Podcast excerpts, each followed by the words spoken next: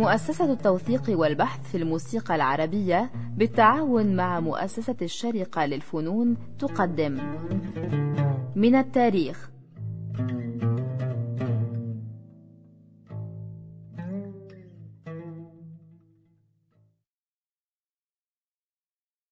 أهلا وسهلا سادة المستمعين في حلقة جديدة من برنامج من التاريخ نواصل فيها الحديث ويواصله معنا عمنا وعم عيالنا الأستاذ الدكتور فريدريك لاجرونج عن الست منيرة المهدية.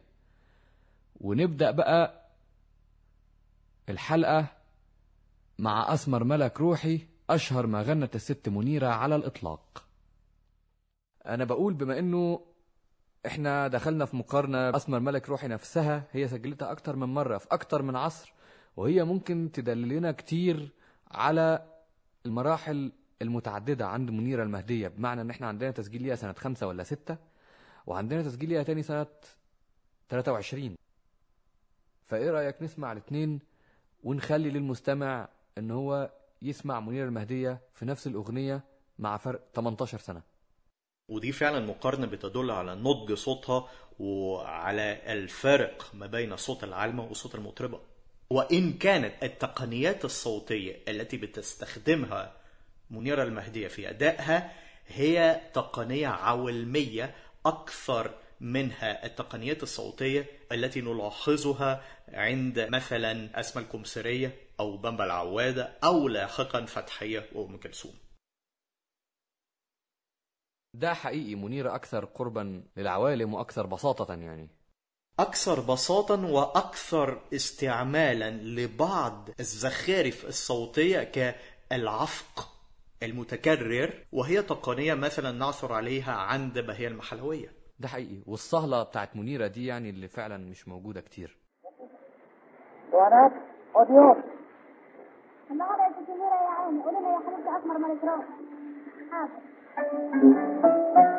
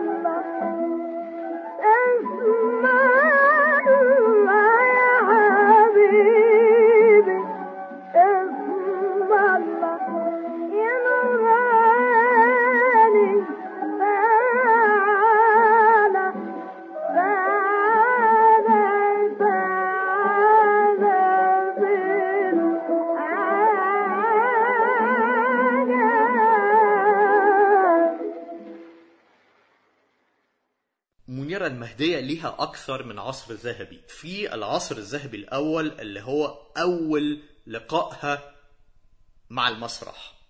وفي العصر الذهبي الثاني اللي هو عصر بيضافون نقول بداية العشرينات. عادت إلى القاهرة بعد جولة طويلة في بلاد الشام كونت فرقة وبدأت عصرها الذهبي الثاني قدمت في إبريل 25 أوبريت داود حسني الغندورة نفس الأوبريت التي مثلتها للسينما سنة 35 على ما أعتقد الفيلم مع الأسف مفقود. أنا أشك تماما في تاريخ الفيلم إن هو سنة 35 عارف إنه رتيبه الحفني قالت ده في كتابها بس أشك تماما. طب يكون سنة كام؟ يعني أول فيلم ناطق سنة 32 أحسب إنه برضه 32 أو 33 بالحد الأقصى. ثم مثلت في مسرحيات كثيرة أخرى. في تلميحات وطنية كان طبعا بيفهمها الجمهور على طول أثناء أدائها. هذه التلميحات الوطنية أطفت على شخصية منيرة المهدية هذه الهالة من القدسية الوطنية لدرجة أن كان في شعار تجاري بقي مشهورا هواء الحرية في مسرح منيرة المهدية. نعم هو الحرية في مسرح منير المهدية ده كان يعني تريد مارك فعلا حقيقه في سوق. مش التسجيلات إنما سوق الأداء الحي يعني أقترح عليك أننا نستمع لبعض أعمال منيرة المهدية المسرحية وإن لم أكن أفضل هذا اللون من الغناء وأرى أنها تجيد أداء الطقطوقة والقصيدة إلى حد ما وسنستمع لقوالب أخرى ولكن هذا لا يمنع من أننا نتذوق أداء منيرة المهدية في النوع المسرحي. كمان في هذا اللون المسرحي لابد من أن نميز بين منيرة المهدية في أداء مسرحيات سلمى حجازي التي تبقى تماما في إطار الروح أو جماليات التخت وأداء منيرة المهدية في مسرحيات أخرى من تلحين داود حسني أو زكريا أحمد أو سيد درويش. كلها يومين مثلا.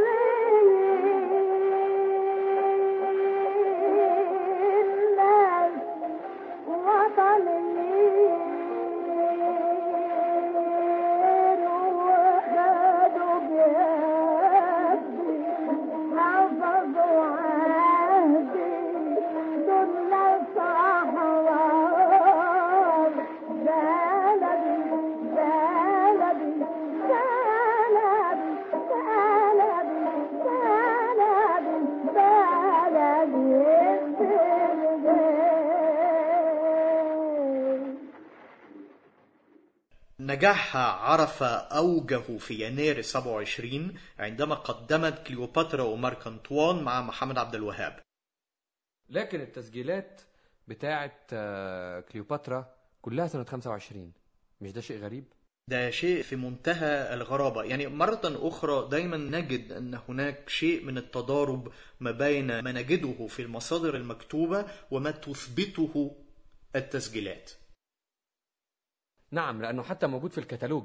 وموجود كمان أنه من رواية كليوباترا. مثلا مش قصيدة هي قررت إدخالها في الرواية ولا حاجة لا هو مكتوب على الأسطوانة اللي اتسجلت 12 سنة 25 كده. فبالتالي أنا أشك تماما في حكاية 27 برضو. يعني احتمال تكون منيرة المهدية مثلت هذه الرواية مرة في 25 ولاحقا سنة 27 مع محمد عبد الوهاب وإن عبد الوهاب يكون كمل بعض الألحان ونسب غيرها إلى نفسه. لكن هي كمان بتقول إنه هي رجعت جربت تجيب صالح عبد الحي عشان يمثل قدامها آه، كليوباترا في دور أنطوان نعم وهو وهي كليوباترا. آه وهو وفي فرقات لا. أخرى هي اللي كانت بتمثل آه،. دور أنطوان. نعم. وان هو كان بيقول لها إنه ما أقدرش أمثل قصادك لأنه كل أما بتغني بقول الله يا سلام فاعفيني من الدور. يعني دي رواية هي بترويها في اللقاء التلفزيوني الوحيد اللي معاها. ومن ضمن الألحان المسرحية الغريبة ما غنته من تلحين زكريا أحمد ومع الأسف يا شيخ زيكو يعني لازم أقول لك ده مش أحسن لحن لحنته في حياتك معلش هو إلى الكنيسة. محتاج يا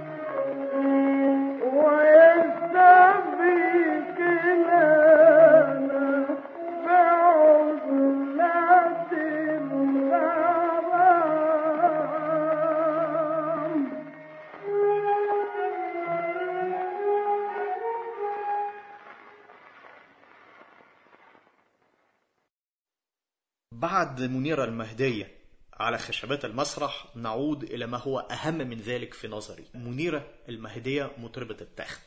مطربة التخت التي تخصصت في لونين. لون الطقطوقة ولون القصيدة. الأجناس الأخرى هي مقلة فيها على الأقل على صعيد التسجيلات. نعم لكن واضح إنه هي كانت عظيمة في أداء الموال. هنقول ده بعدين بس إنه مسألة التسجيلات يبدو ان هي ما تعكسش واقع أداء منيره المهدية تحديدا. بالنسبة لمنيرة المهدية بحيث أن شركة بيضافون كانت تحتكر تسجيلات منيرة المهدية لا شك أن بيضافون فرضت عليها ما كان عليها أن تسجله فلا نستطيع أن نأخذ صورة كاملة لأداء منيرة المهدية بسبب احتكار بيضافون لصوتها في العشرينات. في إعلانات في الجرائد في العشرينات بتدل على أن منيرة مثلا كانت بتحيي ليالي رمضان في اسكندرية على التخت.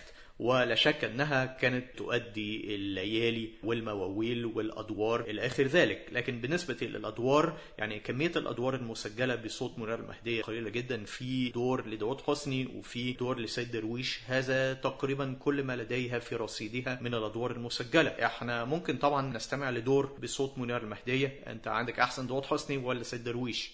أشكي نسمع لمين أشكي الهوى؟ زول الهوى. آه بتاع داود حسني. جميل. بتأديه كويس قوي صراحة.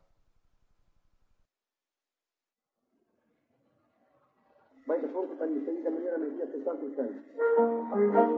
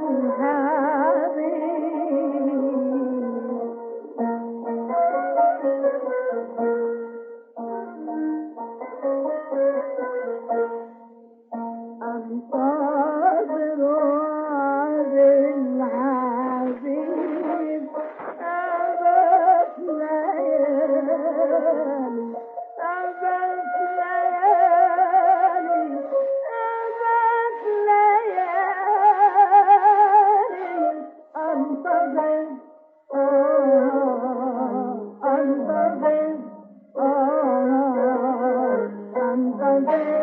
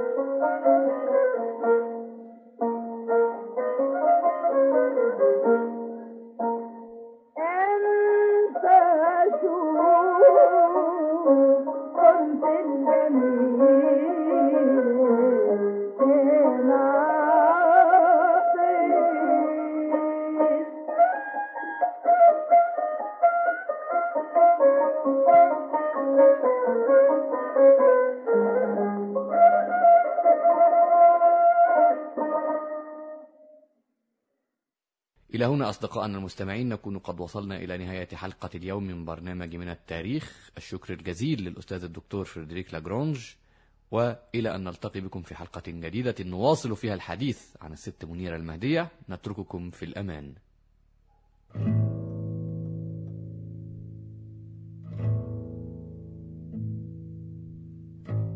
من التاريخ.